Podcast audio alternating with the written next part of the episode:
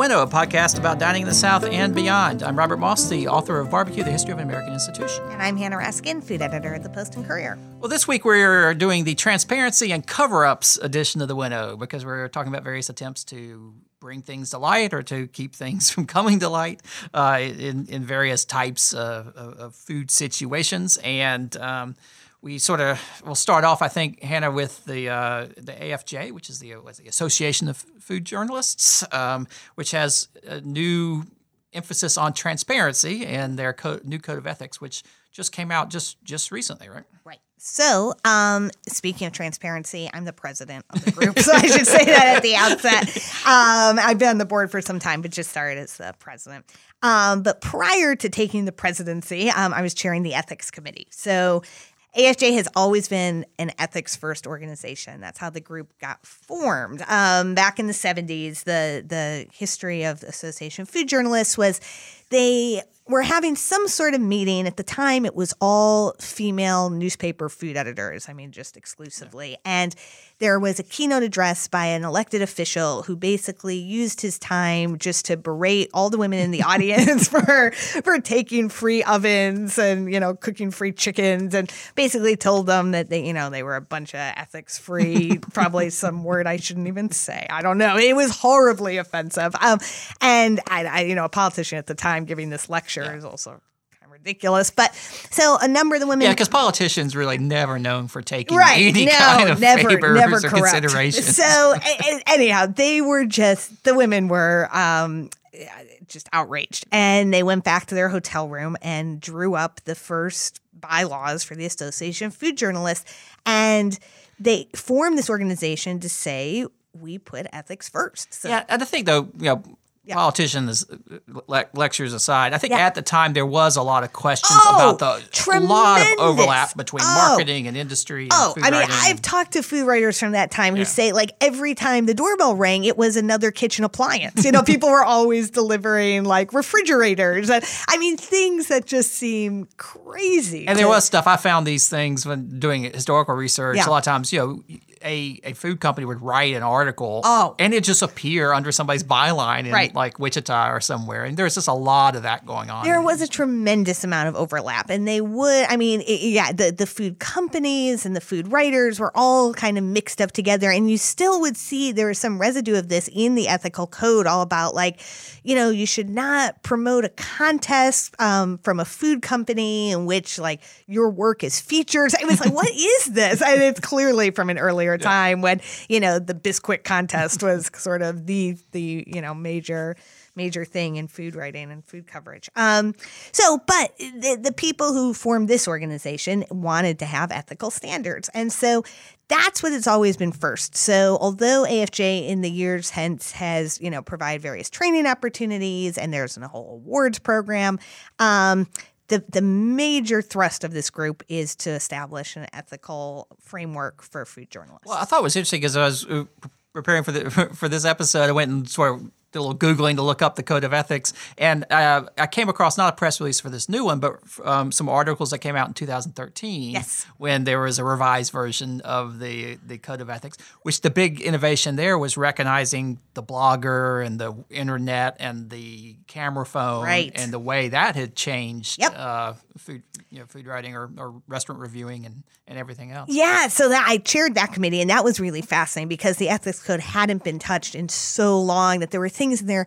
that just didn't make any sense. You know, would say things like, well, you know, allow a week for readers to find an issue of the paper with your, you know, like, well, this doesn't make any sense. So it was, so it was just clearly outdated um, in terms of the modern media landscape. Um, so that revision was just bringing things into the present and also paving the way to allow AFJ to be a more diverse and inclusive organization. For a long time, AFJ was limited um, in in practice, if not in theory, to people who worked at newspapers. And so again, so much of that code was like, well, if you don't know what to do, ask your editor. And which was fine, fine. at the time because yeah. who else was writing about food? Exactly. Know? And but right. by 2013, so lots of people. we essentially this reminds me when I was a kid, there was a time when um, the the whole Reform Judaism movement like made their prayer books gender neutral. I'm sure other people have done this as well. Yeah, this like, is about- yeah, this the Presbyterian Church went through every church has gone through this, same right? Where they do revision, And So- everyone's outraged. Right. older people, at least, and so that was basically what we had to do is we had to go through this document and take out all newspaper references. We had to make this whole thing platform neutral.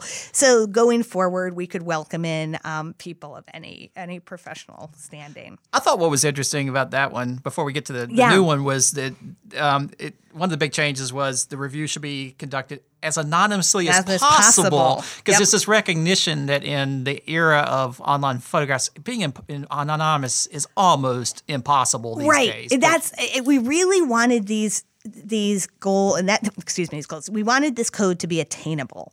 So we didn't want to say anything that was just in the realm of the impossible. So to say you should be anonymous as you say is kind of impossible. Yeah, unless you just, I mean, you would have, it's almost impossible, you know, to, unless you just don't turn on a computer or pick up your phone or anything. Yep. Or go anywhere in public where there's uh, someone with a cell phone. Right.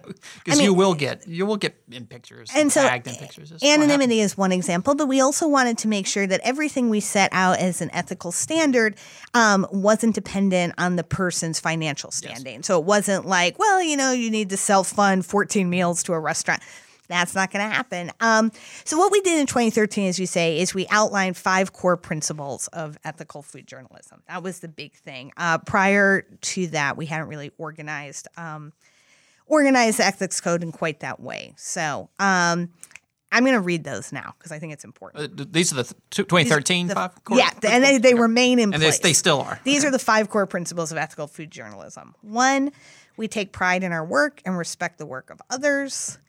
Two, we do not abuse our positions. Three, we avoid conflicts of interest. Four, we recognize and respect diversity. And five, we are committed to total transparency in our work. So, in each of those things, we've explained, you know, many situations that are um, unique to food writing. Obviously, those five principles can apply across the board, no matter what you're covering. Um, but they kind of break down to, to what that means in the realm of food journalism. So, what we did most recently is we Yeah, so that was five years ago, right? That was five years So ago. What's changed? So uh, what's changed is one, we revisited everything to make sure it was still in line with the the media landscape as it as it exists now. And I did notice walking in the Post and Courier the big stack of stoves that are sitting, sitting outside Take in all the hall. the stoves. I'll, I'll take all the stoves I can get. No. Um, so we did that, but more importantly, we added a whole extra set of guidelines, um, acknowledging that many people are in these different situations that we discussed previously. So we now have this whole section called "Putting the Principles to Work." Um, and it, it's it, the idea is to help people navigate these situations that didn't exist as recently as five years ago. Um, the many press trips that people are constantly being offered, um, the gosh, I mean, it's it, it, you know, there's so much interest now in uh, social media and influencers, and there are constantly offers being made, and in many cases accepted. We felt like we needed to weigh in on that dynamic. So. What's the rule on press trips? Because I, I don't know that I've ever been. I've gotten invited to a lot of them. Most Yeah. I don't have time to get. They'll fly to California and tour some new, you know, restaurant test kitchen Yep. for some corporate chain or whatever it is. They, they sound like there might be a, you know, fun way to get to California. But what, what's the policy on? So, on I mean, traditionally, the the rule would have been no, just no, and we've changed that. The rule now is that's okay, you can do it, but be very aware. Um, first of all, throughout the process, know what you're being given, who's giving it to you, and what they expect in exchange for it. So, we do ask ethically. If you feel compelled to accept a press trip, first off, it needs to be expressly for your education that will inform your food writing or an assignment that you've already you know you've received or set up you need to be totally candid with everyone involved. One tell the person offering the press trip i am promising you nothing. There is no guarantee that any coverage will arise from this.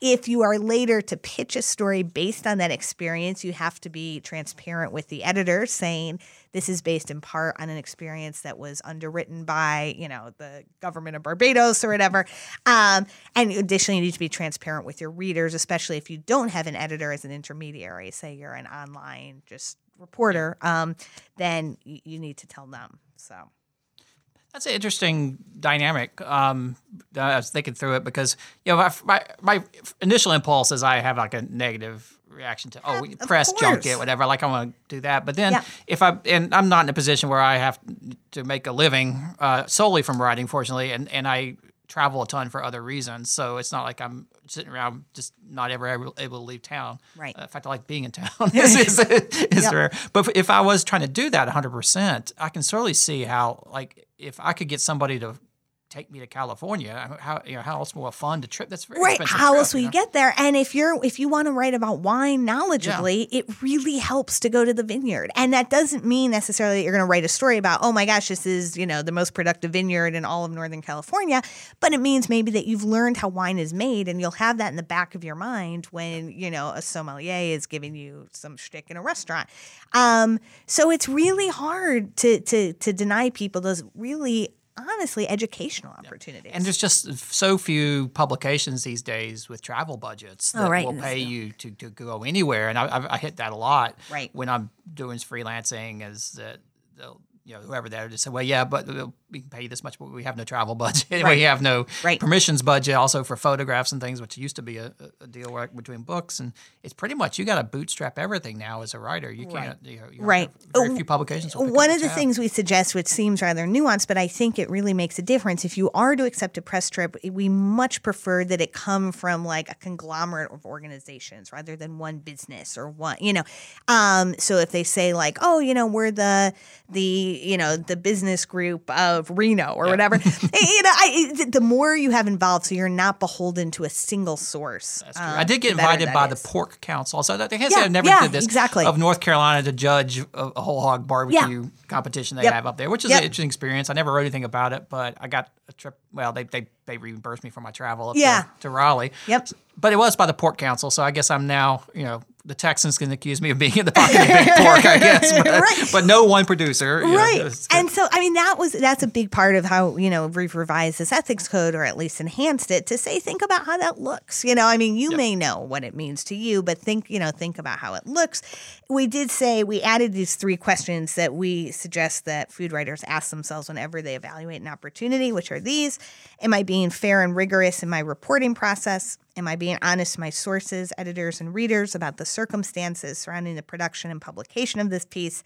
And am I putting the public's needs first, or am I making this decision with an eye toward personal or professional gain? Because there are a lot of times on these press trips, it's one thing to take a press trip, but then when you take a press trip and you go to your hotel room and, you know, and they've left you uh, stove to take home, you know, you think, well, what? Oh, now I got to check my bags. yeah, exactly. Right, right, right. There are all these add-ons, and so that's what we're really encouraging food writers to do, or food journalists to do, is to be vigilant and to say, okay, here's what I'm here for. This is that you know, this is I, the pleasure piece. We're going to cut out of it. Any gift of you know of unne- any unnecessary gift needs to be you know returned. Things like that. It was really interesting presenting on the, this new and revised ethics code at the recent um, conference for Association of Food Journalists because suddenly it was like I was the expert on ethics, which um, That's a, that's a lot of weight to carry on your shoulders. you know it, it yeah it's, it's yeah exactly but so people were then coming up to me like i could give them absolution so they would talk to me quietly like well i just want to tell you about and it was really it was really strange i felt you like give an I indulgence so needed that a they confession you booth. could- It was exactly like that, and they wanted me to say, like, no, no, it's fine. I understand where you're coming from, and and I had to be the one to say, no, Yeah. no, Well, I mean, the transparency goes a long way because as a reader, when I'm reading somebody who's writing about traveling to a farm or traveling Yeah. to some factory, when they make clear that they were there as part of, oftentimes they'll, they'll make clear that they're there as part of a you know a, a, a group of journalists, or they'll there at Mm-hmm, the invitation of whoever. They mention the fact that the PR person was showing them around. That goes a long way because I'm like, okay, now I, I I know why they're there, but you know I, I can take some of the stuff with a grain of salt because they probably weren't taken to the you know the dirty, shameful corner of the factory. Right, you know. but they probably weren't. And this is the But other were in the consideration. They were in the building and probably taken to places they may not have had access to otherwise. And that's the interesting part. You know, Monsanto has put on these press trips that there's been some discussion of, and a lot of really respected food journalists have gone on them because if you want an in to the Monsanto empire, that's kind of And I've read pieces in. written by people Yep. who made that clear, and, Yep. and they were good pieces. And I didn't feel like, I mean, obviously, how can you tell someone's been compromised, Compromised, biased? right. But the the piece read very fairly, and, and they were critical of of you know a lot of things in the piece as well. So it was it, it did make it a, a little bit more balanced of a of a story, and Mm-hmm. so uh, yeah, that's interesting dynamics. Yeah, the whole thing is. I mean, we're we're all working on that. I mean, I listened to some of the confessions that came to me. I was like, yeah, me too. You know, like some of these things. Some of these things are really hard. Like, um, one writer had admitted to me that she sometimes, if she already knows she's known in a place where she's reviewing, or if she knows she's not coming back, she'll just throw over a credit card with her actual name on it. I do that too because it, the um, I can't through I can't get a company card through the paper with a fake name. I have credit cards with fake names that are personal to me, but it's not the company card. And Yeah, but at that point, you're now going the other way of you know you're you're- you're taking out. You're, that's not transparent to use a different name on your card, right? I mean, I know Well, you want to be as anonymous be as as possible. anonymous but- as possible. yeah. We still say that you should, if possible, not identify yourself in any way, which it historically or traditionally has been a credit card and a fake name or cash. I say cash seems like the, Cash the is- it's more straightforward way to do it. But. more honest than cash. so, um, but so she said she, as I said, so she said she does this, I do this. I mean, there's it's it, nobody's perfect, but it's good to think about the things we can work on. Well, speaking of transparency, uh, transparency in, in a, of a totally different sort, but one uh, food and beverage related. Um, transparency in booze, or at least in uh, alcoholic beverages. This came up um, recently with me. Uh, I was interviewed Kathleen Purvis, actually, of the a good friend of the podcast of uh, Charlotte Observer, and also writing for Our State Magazine. Interviewed me for an article about punch because I've written a lot about punch in the past, and I talked about sort of the you know the, the decline of punch in the 1850s as the cocktail sort of replaced the punch bowl in bars, but then the way that the punch has lived on in the South, which I think we've talked about a bunch, like things like the Charleston Light Dragoon punch and the Chatham Artillery punch, all these great militia punches, and even like the St. Cecilia Society punch here in Charleston. You know, that was sort of in the South, very, very alcoholic concoctions uh, in punch bowls were were popular straight up until until Prohibition. Uh, it's sort of a, the, the party beverage, and then we all know that they went out of favor and they all disappeared um, in Prohibition, except they were replaced by these like punch bowls full of either you know, the, the fruity non-alcoholic punches. They kind of always would have like lime sherbet or something floating around in it. Uh, and then David Wondrich and others sort of brought back the punch bowl uh, during the craft cocktail movement days and rediscovered the glories. But the question came up: So, what happened to punch in the uh, in, in during Prohibition, and, and what happened to spiking the punch, or where did the, the notion of spiking a punch come from? Um, and I didn't have the answer for that to to the, the interview question, um, and I knew it was somewhere in between Prohibition and and then like the church fellowship hall punch when people would start pouring in some alcohol, but uh, I didn't really have a, have a sense of where it came from. Do you? I don't know if you've I, I don't know if I'm following you. The idea just to add alcohol to a fruit punch. Well, yeah, there's there's a, there's been a long running tradition in the South Yeah. of spiking the punch, uh, or really isn't the punch place. already alcoholic? Well, not if you're at the uh, Methodist church, Okay. uh, and you're having the the punch in the you know at, the- at the wedding receptions, and, Mm-hmm. and certainly I think this is just a sign of how things have changed so much in the South, even since I was a kid. So much of the South was dry, Right. um, dry counties up until you know really the last 20, 30 years. Most there still are some, but most have, have reversed those laws. But just you know, the respectable church life in general, you wouldn't have alcohol. Very few churches um, outside, like the Catholic Church and the Episcopal Church, uh, even today, will have alcohol at their functions. So if you, you know, but the punch bowl was very common at parties and at, at churches and things like that. But frequently at weddings, someone would spike the punch, which would mean they would bring a bottle of vodka or something like that and glug, glug, glug it into the punch, uh, so that all the adults would have a good old time, and but would no one really know about it. So that that whole thing about spiking the punch and, and that sort of you know covering up alcohol was sort of interesting because to me it turned things on its head. The whole way that the militia punches got started was it was a way to disguise alcohol with sugar and a little citrus so that people drinking it wouldn't they knew they were drinking liquor. That so it wasn't like you were trying to hide that fact. They wouldn't know how strong it was. It was a way of cutting the strength so you could down it. And like the Chatham artillery punch, those legendary militia punches. The thing about them was that they would they would invite uh, militia units from other cities to come visit Savannah, and then invite them after the drill to the big party and try to drink them under the table with this punch because because they knew how strong it was, but the uh, their their victims or their guests didn't. It, it totally flipped around, um, so that it became the other way around, so that you had like these very very fruity drinks that would uh, people wouldn't even know there was alcohol in them, and so you would disguise it. Turns out that actually came about in the early 20th century, even before Prohibition. Um, and as and so Kathleen was asking me where fruit punches come from, and so I don't really know where all those fruit punch, non-alcoholic punch recipes how they originated. They originated in the early temperance movement days. That's what I thought. Yeah. Yeah. and that this I is thought Lemonade Lucy was actually serving punch. who's Lemonade Lucy. That's Benjamin Hayes' wife. Ben- Oh, Benjamin Hayes. Okay. I- I think that's right. We'll, we'll have to go look- look that one up. Okay. yeah. she may may well have been. So what happened was that um, you know you had all these temperance reformers encouraging people when they have parties.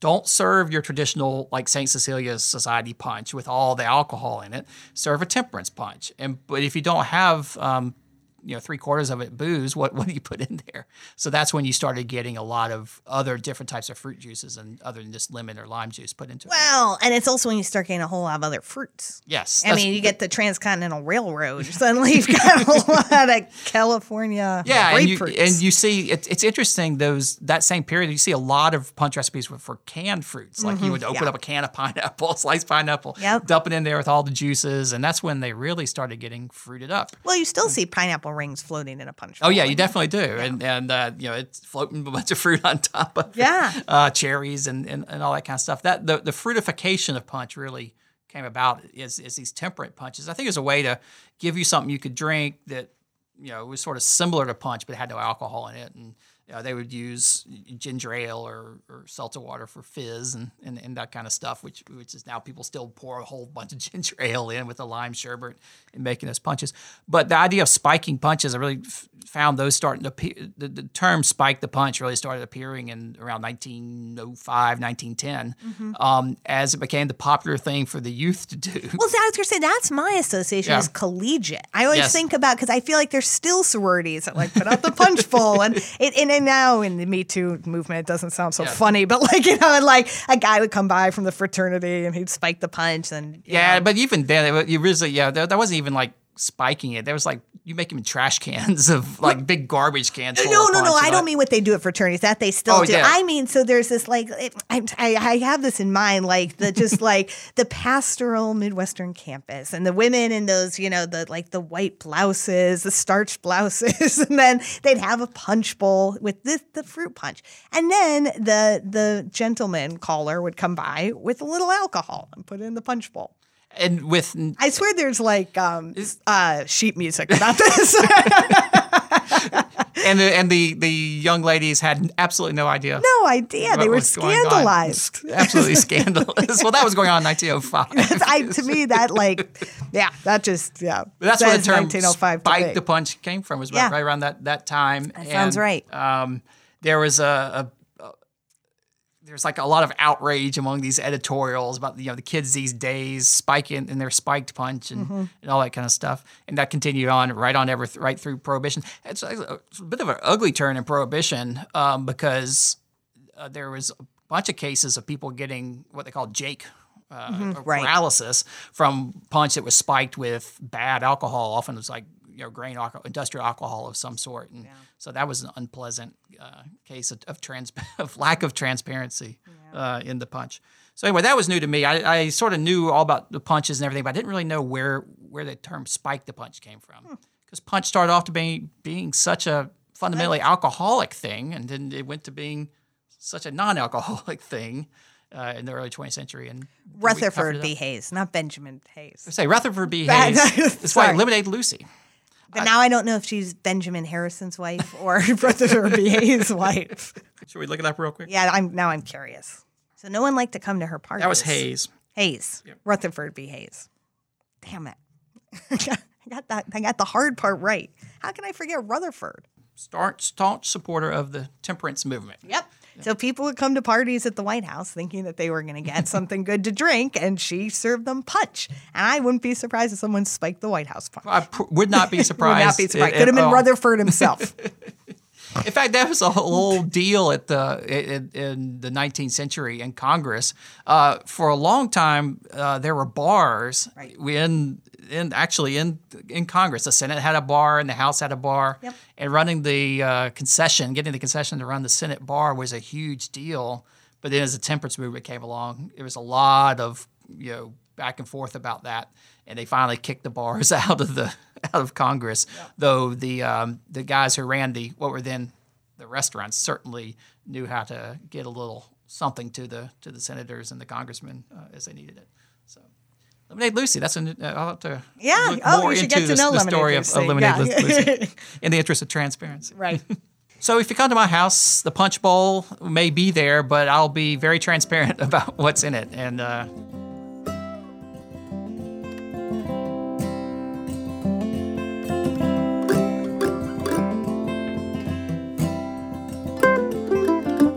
All right, and that is all for this edition of The Winnow. We record today's episode in the Ethical Podcasting Studios at the Post and Courier Building in downtown Charleston, South Carolina. If you enjoy listening to The Winnow, help other listeners find us too. Just go to iTunes, SoundCloud, or wherever you access your podcasts and like us or leave a rating.